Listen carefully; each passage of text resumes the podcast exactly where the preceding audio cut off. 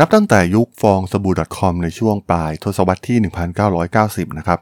ไม่มีอุตสาหกรรมใดที่สามารถสร้างผลกระทบต่อโลกเราได้มากกว่าอุตสาหกรรมเทคโนโลยีจากซิลิคอนวัลเลย์นะครับ และก็ต้องบอกว่ามีเพียงไม่กี่คนนะครับที่สามารถสร้าง impact ให้กับซิลิคอนวัลเลย์ได้มากกว่าชายที่มีชื่อว่าปีเตอร์ ธีล มหาเศรษฐีผู้ก่อตั้งบริษัทร่วมทุนนักลงทุน ที่เรียกได้ว่ามีอิทธิพลอยู่เบื้องหลังหลายๆ บริษัททางด้านเทคโนโลยีนะครับ ที่เกี่ยวข้องกับวิถีชีวิตของมนุษย์เรา แต่ชีวิตของชายอย่างปีเตอร์ทิลเองเนี่ยถือว่าเป็นเรื่องราวที่ลึกลับเอามากๆนะครับ เพราะว่าเขามีความเกี่ยวข้องหลากหลายทั้งซิลิคอนวัลเลย์ วอลสตรีทหรือแม้กระทั่งอำนาจทางการเมืองในวอชิงตัน มันมีหนังสือเล่มหนึ่งนะครับที่มีความน่าสนใจเกี่ยวกับปีเตอร์ทิลนั่นก็คือหนังสือที่มีชื่อว่า The Contrarian Peter Thiel and Silicon Valley's Pursuit of Power โดยแม็กชาร์กินนะครับโอ้เล่มนี้เนื้อหาน่าสนใจมาก ๆ นะครับ เรื่องราวน่าสนใจอย่างไรนะครับ ไปรับฟังกันได้เลยครับผม You are listening to Geek Forever podcast. Open your world with technology.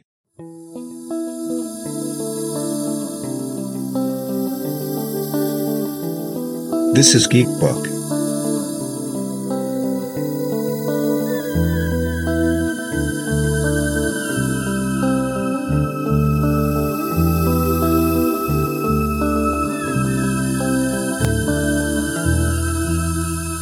Reading is magic.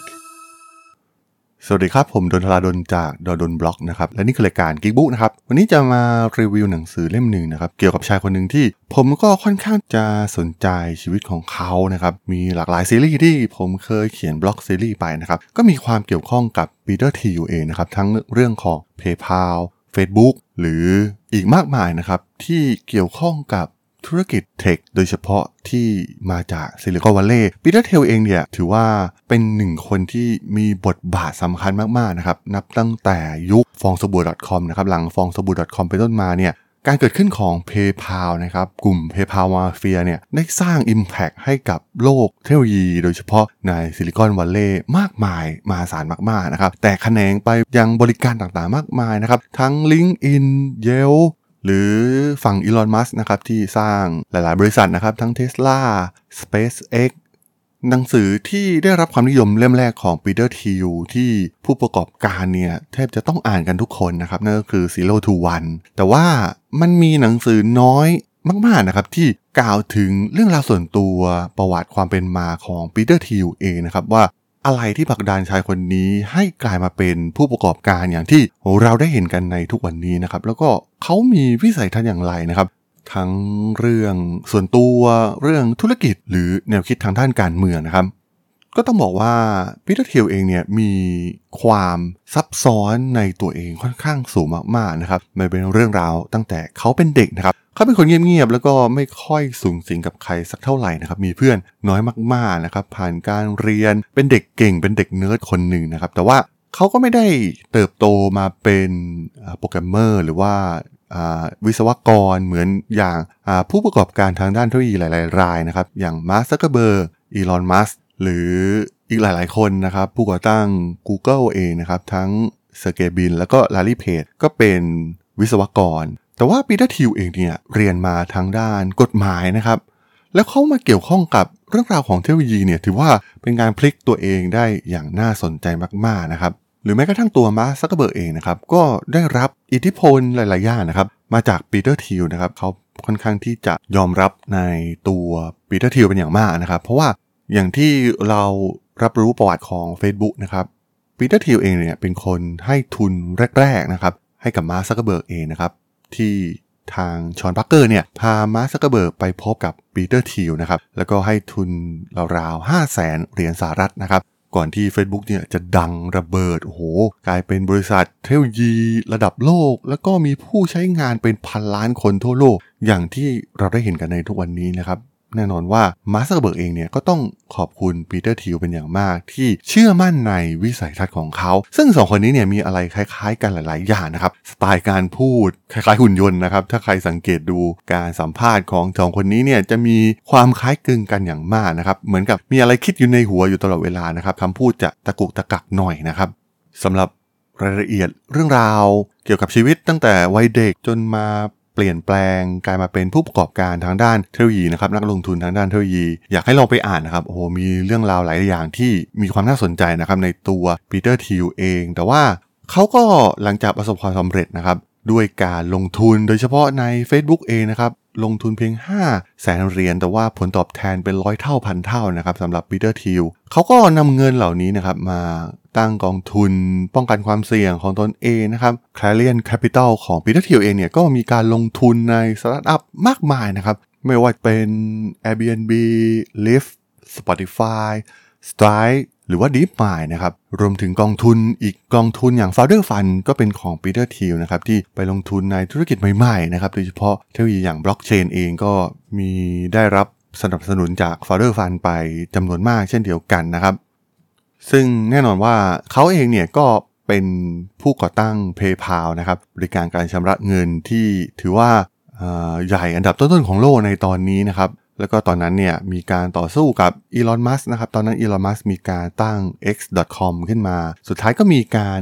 รวมกันให้อีลอนมัสเป็น CEO นะครับ แต่ว่าก็มีการหักเหลี่ยมเฉือนคมกันนะครับ หักหลังกันทางด้านธุรกิจ ในตอนที่อีลอนมัสเนี่ยไปฮันนีมูนที่ต่างประเทศนะครับทีมงานของปีเตอร์ทิลเองเนี่ยก็มาผลักดันให้ปีเตอร์ทิลกลับมาเป็น CEO ของ PayPal ซึ่งสุดท้ายก็ขายให้กับ eBay นะครับ และนั่นเป็นจุดเริ่มต้นนะครับที่ทำให้ปีเตอร์ทิลเองเนี่ย มีเงินทุนที่จะมาตั้งตามความฝันนะครับปีเตอร์ทิลเนี่ยไม่เหมือนกับผู้ประกอบการทางด้านเทคโนโลยีนะครับเพราะว่าเขาเป็นนักลงทุนนะครับเขาไม่อยากมา operate อะไรเองนะครับเขาต้องการให้ทุนแล้วก็ให้เราผู้ประกอบการหน้าใหม่ คนรุ่นใหม่นะครับผลักดันเทคโนโลยีเหล่านี้ แล้วก็สร้างเงินให้กับเขาผ่านหุ้นต่างๆนะครับที่เขาเข้าไปลงทุนแล้วก็หลาย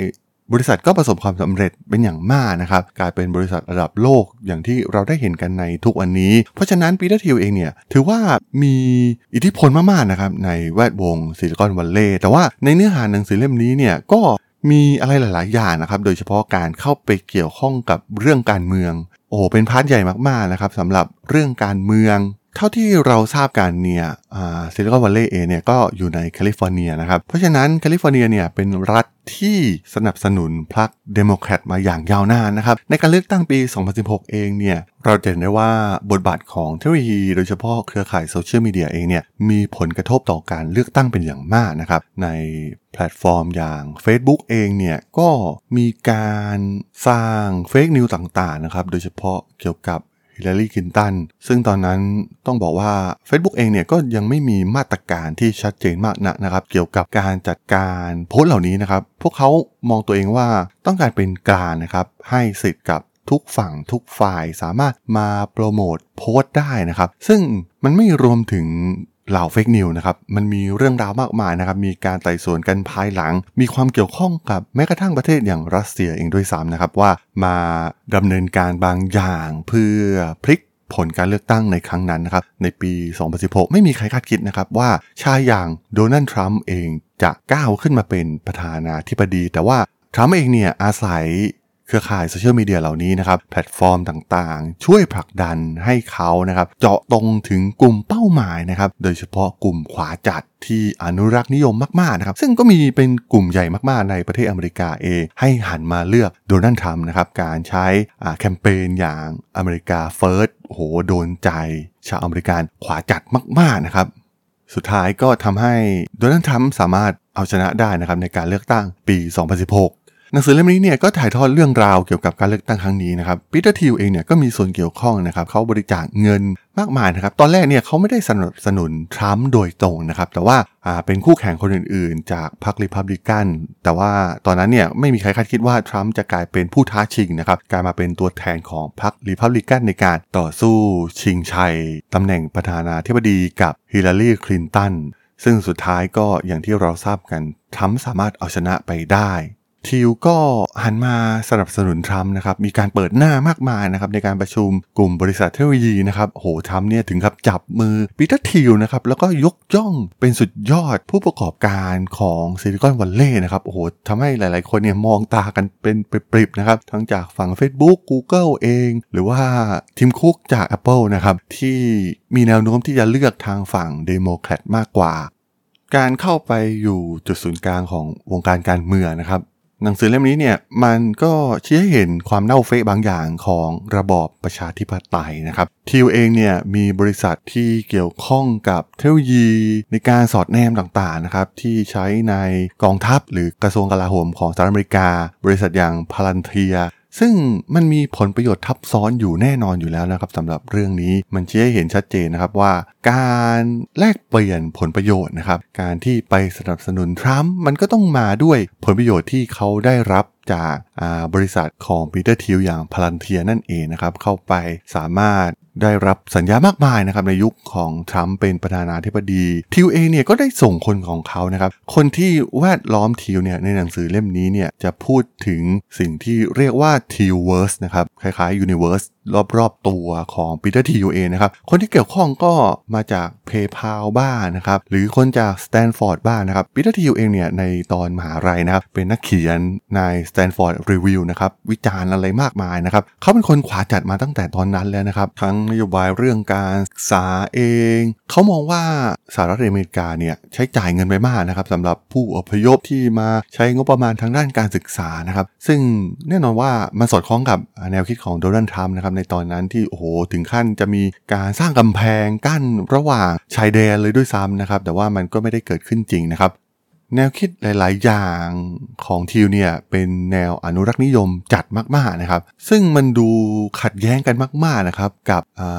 อุดมการณ์โดยเฉพาะทางด้านธุรกิจนะครับ ใน Silicon Valley เองเนี่ยก็ต้องการเป็นโลกเสรี โลกทุนนิยมนะครับ ไปทางซ้ายด้วยซ้ำนะครับ ส่วนใหญ่ก็จะสนับสนุนพรรคเดโมแครตนะครับ ซึ่งการเลือกตั้งมันผลก็ออกมาชัดเจนนะครับว่ารัฐอย่างแคลิฟอร์เนียเองเนี่ยก็เลือกฮิลลารีคลินตันมีรายละเอียดอีกมากมายนะครับในหนังสือเล่มนี้ต้องลองไปอ่านกันแบบเต็มๆนะครับ อย่างเช่น เรื่องของคดีกับอ่ากอเกอร์มีเดียนะครับที่พยายามวิจารณ์ทิวมาหลาย ครั้งมากๆนะครับ โดยเฉพาะนโยบายหลาย ๆ อย่างที่ทิวไปพูดนะครับ ทั้งเรื่องให้นักศึกษาเนี่ยลาออกมาสร้างกิจการของตนเองนะครับ สร้างคนรุ่นใหม่ ไม่จำเป็นต้องไปเรียนนะครับในมหาวิทยาลัยนะครับ เอาทุนของเขาไปเลยนะครับ แล้วก็ไปสร้างกิจการเขาจะสนับสนุนให้นะครับมีการสร้างทุน Thiel Fellowship นะครับที่สนับสนุนให้คนเนี่ยออกจากมหาวิทยาลัย การไปให้ทุนอย่างลับๆกับฮัลค์ โฮแกนนะครับนักมวยปล้ำชื่อดังนะครับที่ถูกนำภาพหลุดมาเปิดเผยใน Gawker นะครับซึ่งสุดท้ายมีการฟ้องร้องกันนะครับตอนนั้นก็ไม่มีใครรู้ว่าทีลอยู่เบื้องหลังการให้การสนับสนุนเงินทุนนะครับก็สุดท้ายก็ทำให้ Gawker เองเนี่ยล้มละลายไปเลยทีเดียว เพราะว่าทิวแค้นเป็นการส่วนตัวนะครับเพราะว่ากอเกอร์เองเนี่ยก็มาเล่นหลาย ๆ ประเด็นเกี่ยวกับทิวทั้งเรื่องการเป็นเกย์ทั้งเรื่อง แนวคิดต่างๆของเขานะครับที่มีความลึกลับซับซ้อนอย่างที่ได้กล่าวไปข้างต้น ก็ต้องบอกว่ามีหลายๆเรื่องราวที่เราได้เรียนรู้นะครับจากหนังสือเล่มนี้ มีหลายแง่คิดมากๆนะครับเขาทำอย่างไรนะครับ สร้างตัวตนออกมา แล้วก็พลิกตัวเองนะครับจากอาชีพสายทนายความนะครับ แม้จะรวยนะครับ แต่ว่ามันก็ไม่ได้กลายเป็นมหาเศรษฐีอย่างที่ทิวทำกับ บริษัทการลงทุน VC ต่างๆ ของเขาอย่างที่เราได้เห็นกันในทุกวันนี้นะครับ การเดิมพันต่างๆของเขานะครับ ความเลือดเย็นการตัดสินใจ มันทำให้เราสามารถมองได้ 2 มุมนะครับว่าที่ยูเองเนี่ยเป็นคนยอดอัจฉริยะที่ควรที่จะชื่นชม หรือว่าเป็นนักทำลายล้าง แนวคิดอนุรักษ์นิยมแบบขวาจัดสุดๆนะครับเขาสามารถเป็นทั้งสองอย่างได้หรือไม่นะครับ หนังสือเล่มนี้เนี่ยจะมีคำตอบต่างๆ ให้คุณนะครับ สามารถลองไปอ่านอยากให้ไปอ่านจริงๆนะครับ เล่มนี้หนามากๆหนังสือ เนื้อหารายละเอียดปีกย่อยเยอะมากๆนะครับ แต่ว่าคุ้มค่ามากแน่นอนนะครับ อย่าลืมไปลองอ่านแบบฉบับเต็มกันดูนะครับสำหรับเรื่องราวของหนังสือ c o n t e r i a n ของปีเตอร์ทีลใน EP นี้เนี่ยผมก็ต้องขอจบไว้เพียงเท่านี้ก่อนครับสำหรับเพื่อนๆที่สนใจเรื่องราวทางธุรกิจเทคโนโลยีและวิทยาศาสตร์ใหม่ๆที่มีความน่าสนใจก็ สามารถติดตามมาได้นะครับ ทางช่อง Geek Forever Podcast ตอนนี้ก็มีอยู่ในแพลตฟอร์มหลักๆ ทั้ง Podbean Apple Podcast Google Podcast Spotify YouTube แล้วก็จะมีการอัปโหลดลงแพลตฟอร์ม Blockdit ในทุกๆ ตอนอยู่แล้วด้วยนะครับ ถ้ายังไงก็ฝากกด Follow ฝากกด Subscribe กันด้วยนะครับ แล้วก็ยังมีช่องทางหนึ่งในส่วนของ Line แอดที่ a t h a d o n t h a r a d h o l สามารถแอดเข้ามาพูดคุยกันได้นะครับ ผมก็จะส่งสาระดีๆพอดแคสต์ดีๆ ให้ท่านเป็นประจำอยู่แล้วด้วยนะครับ ถ้าอย่างไงก็ฝากติดตามทางช่องทางต่างๆ กันด้วยนะครับสำหรับใน EP นี้เนี่ยผมต้องขอลากันไปก่อนนะครับ เจอกันใหม่ใน EP หน้านะครับผม สวัสดีครับ